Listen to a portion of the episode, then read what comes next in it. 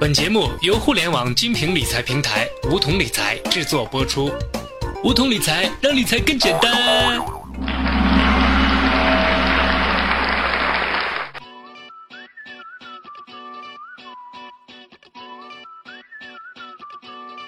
收听梧桐电台，掌握理财要领。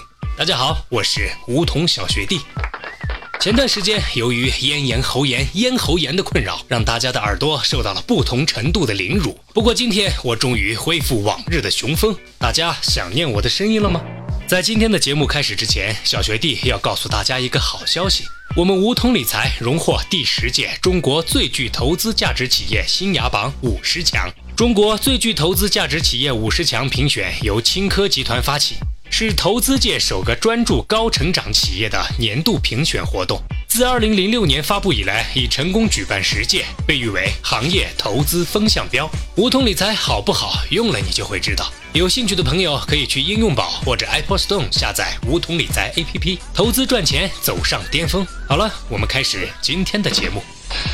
最近，Facebook 的创始人扎克伯格对外宣称，要捐出自己百分之九十九的资产做慈善。轰动了全世界，我们中国媒体顿时炸开了花。这百分之九十九的资产到底有多少呢？四百五十亿，可谓是千金散尽。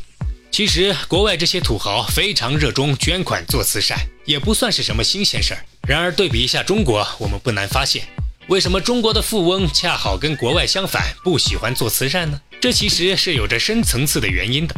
小学弟这么说，并不是因为我仇富。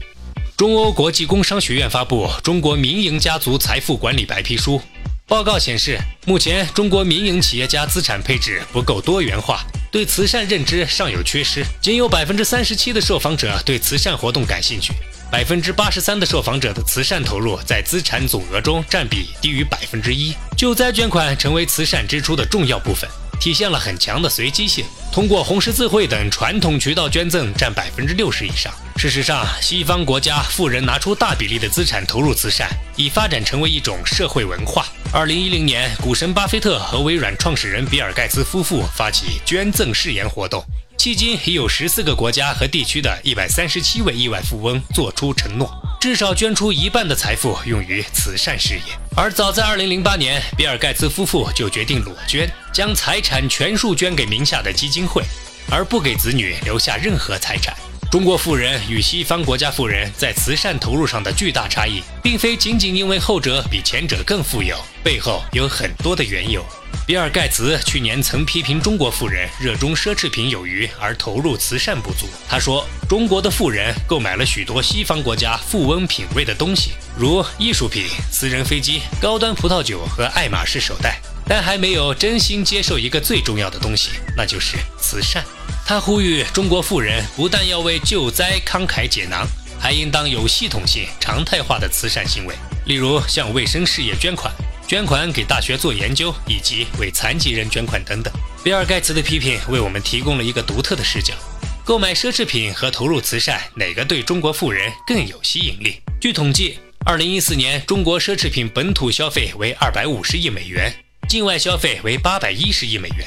中国富人买走了全球百分之四十六的奢侈品，成为奢侈品消费第一大户。奢侈品向来是高品位和高附加值消费，奢侈品消费心理和行为最能彰显消费者的旨趣和风味。然而，在中国一些富人那里，奢侈品消费异化成为了炫耀性消费和报复性消费。这些富人或者是过去穷怕了，或者是致富后穷得只剩下钱了。总之，财富没有让他们变得更加文明优雅。反而让他们感到空虚和不安，于是他们就把大量财富用于奢侈品消费，以弥补过去的苦日子，见证自己今天的成功与荣耀。正所谓，培养一个贵族需要三代人。一个国家的富人群体要形成科学理性的奢侈品消费观，真正做到合理消费奢侈品，而不是被奢侈品消费，大约也需要三代人的时间。同样，或许是因为在中国致富不易，富人们格外看重财富的私有属性，而某些一夜暴富的人对自己的财富更缺乏起码的安全感，担心稍有不慎，财富就可能灰飞烟灭。因此，总是要把钱紧握在手中，而不能轻易散财。对慈善公益的投入，往往也是过于抠门。要改变这一现状，需要在富人群体中培养科学理性的慈善观念。让富人们充分认识到，在现代社会，当个人财富累积到一定程度，尽管在所有权上属于私有，但在财富创造过程、使用过程及产生辐射带动效应过程中，个人财富已经具有高度的公用属性。富人将部分财富用于社会慈善事业，是这些财富最好的归宿。美国钢铁巨头卡内基说得好。在巨富中死去是一种耻辱。西方国家许多富人把大部分家产都捐助慈善，而不是耗费于奢侈品，不是传之子孙。他们的财富因此避免了耻辱的结局，回归了公用的本位。中国富人热衷奢侈品消费而吝于慈善，富人做慈善在中国成了奢侈品。这样的失衡与错位，不只是中国富人的悲哀。也是社会文化环境的悲哀。我们也许要花三代人的功夫，才能建设成熟的奢侈品消费文化和慈善文化。而当务之急，要加强制度建设，完善法律法规，加大反腐败斗争和反四风工作力度，并针对奢侈品消费出台特定的重税政策，为富人的奢侈品消费热降温。今天我们讲的是一个社会现象，没有对错之分。如果你不同意小学弟的观点，可以在听完节目后留下你的评论。好了，以上就是我们今天的全部内容，我们下期节目再见。